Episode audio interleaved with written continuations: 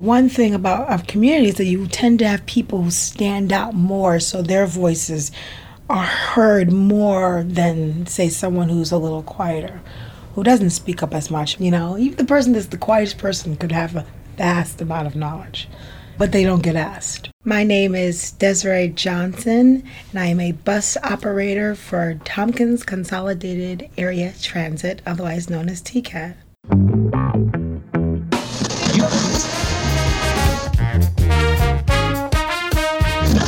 Tuned to listener supported WRFI.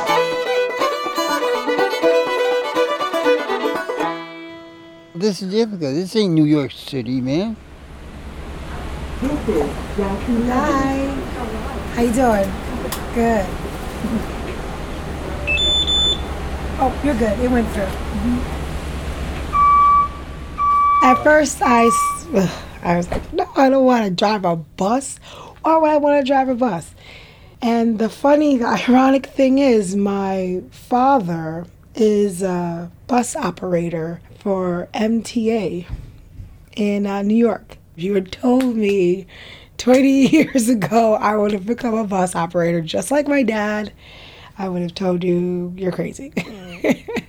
but now it's like, wow, this is this is something that it must be in the blood, it must be in the family because I'm doing exactly what he's doing. You're not just a driver, you're also like a therapist or a life coach. Tell a lot of stories. And I like that. That's one thing I like about this job. You know, you can see if someone's having a hard day when they get on the bus. They're normally very cheery, and then all of a sudden they get on the bus and they look sad. Like, hey, what's going on? And then they start telling you what's going on. I like that kind of relationship. I had no previous experience with large vehicles. I went from being a teacher's aide to a bus driver. So, of course, I'm holding the steering wheel, nervous, and it's shaking in my hand. But, um, you know, I had to take my time, follow the instructions, you know, be honest about not having previous experience. And they'll take more time with you in your training. And so, once I did my training, I took my test, I passed it. I was so happy. I thought I was going to be sick. I was actually born in Bronx, New York. And I don't remember it as much because I moved to Ithaca when I was eight years old. And so for me, it was um, it was a cultural transition. I mean, I go from being in a community where it's mostly people like me, Black Latina, to an environment where it's mostly Caucasian, um, Asian. There's some black, but it was definitely a transition for me as a kid.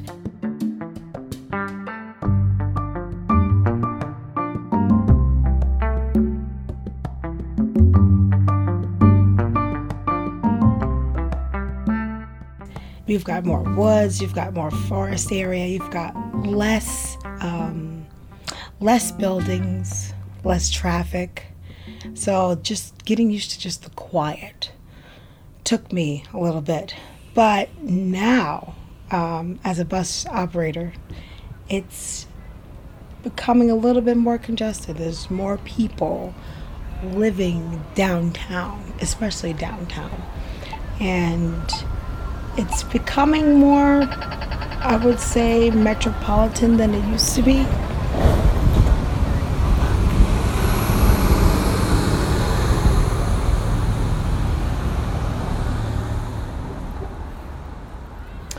Well, public transports really to assist people to get where they need to go.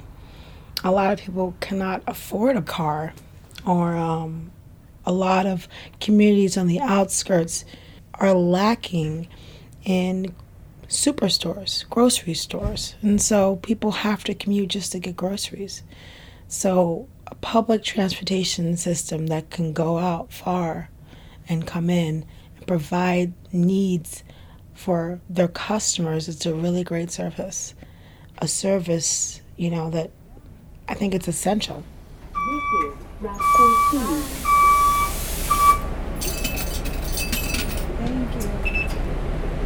Oh, look at you. I should done Your hair looks good as hell. Oh, thank you. My mom did it. I don't like to keep doing the same thing. I get bored pretty quickly. So every bid cycle, which is usually about three, four months, I like to switch it up. So right now, I'm doing the Route 32, which goes to the airport. Then I do the shopper run, which is the 15. The Route 30, which goes to the mall. The 82, which stays in Cornell. The 40, that goes from downtown Ithaca through Cornell to Groton.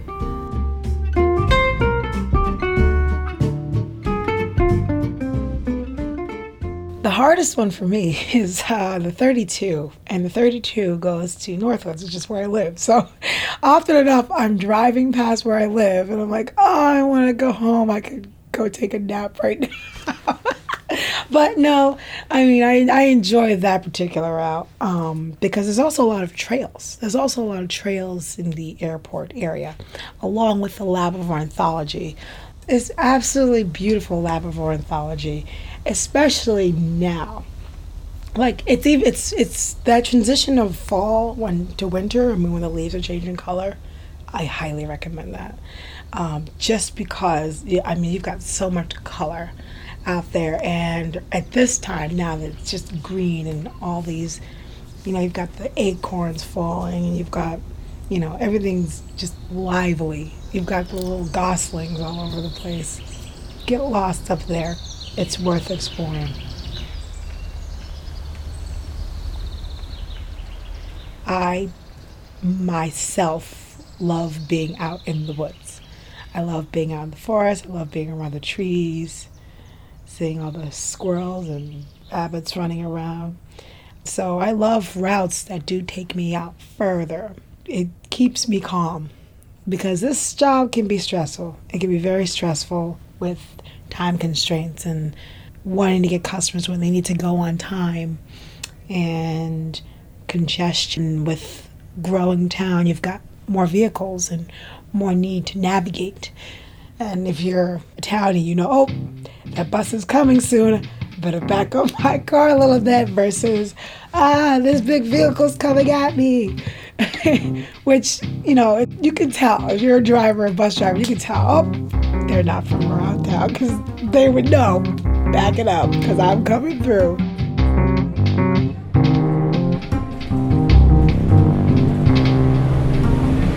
The biggest thing I have to worry about is this person running for exercise or are they running to catch my bus?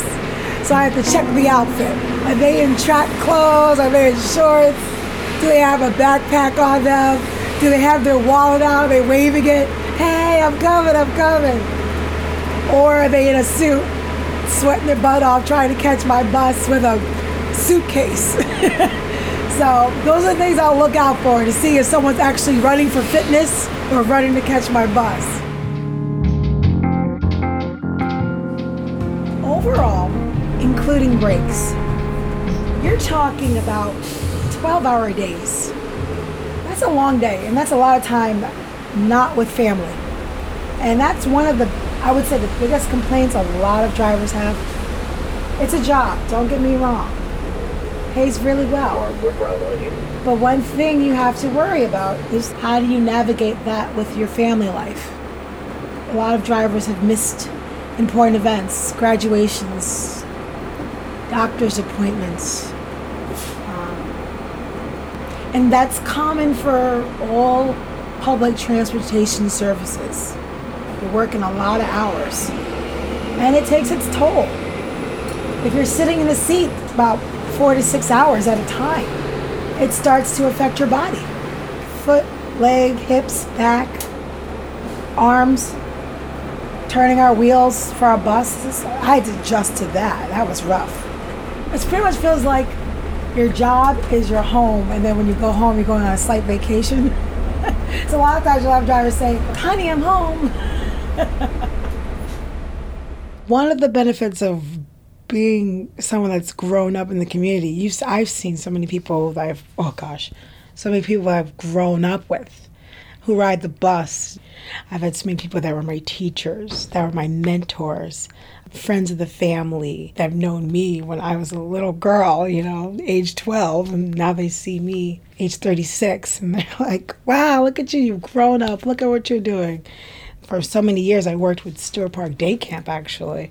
And so seeing a lot of the kids that were campers are now adults, it's it's jarring to me because I was like, oh my god! I mean, I remember when you were this little and you were that's not coming out of your nose, and now you know you're you're an adult getting on the bus going to work. You know, it could be sometimes perplexing. You're thinking, wow, I'm getting older, you know, but it's so great to see so many people um, having those opportunities to talk to people about how, what's going on in their life. You know, I enjoy those things, and they do too.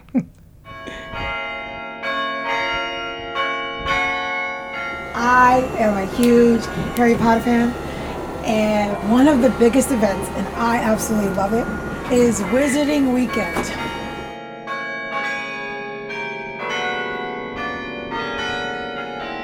It's a big event, and it got all the students from Cornell and IC totally excited. So you had a flood.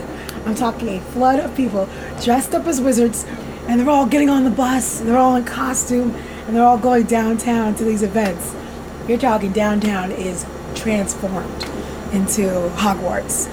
I dressed up as a witch, and I had a white wig, I had a corset and a cape and a wand. I convinced my mom to dress up too. So we look pretty cool. We got a lot of compliments. I think ever since I was a kid, I was like, Halloween, yes. And I don't think I'm ever going to stop. I'm probably going to be in my 80s dressing up for Halloween. You better believe it. Ooh, that's a good question. Um, familiar faces. People that you've grown up with.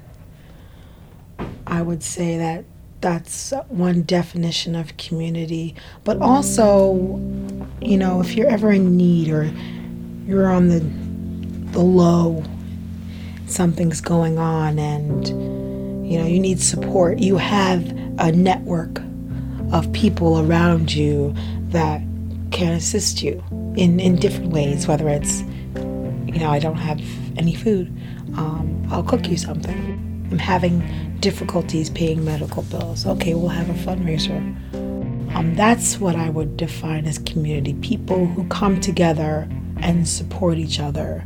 Um, and they know each other and they, they, they work together um, to help the collective. You know, it can sound a little sci fi ish, but in helping the collective, that's what I think of when I think of community.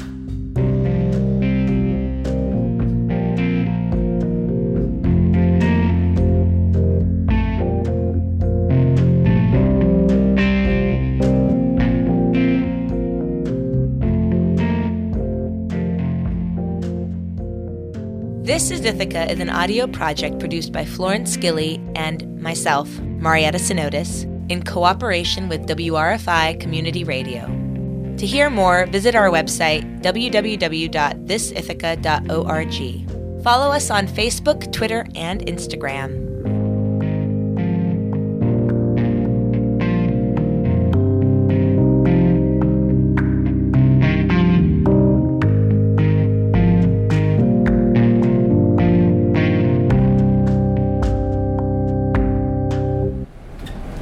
Ghostbuster on here? I got that.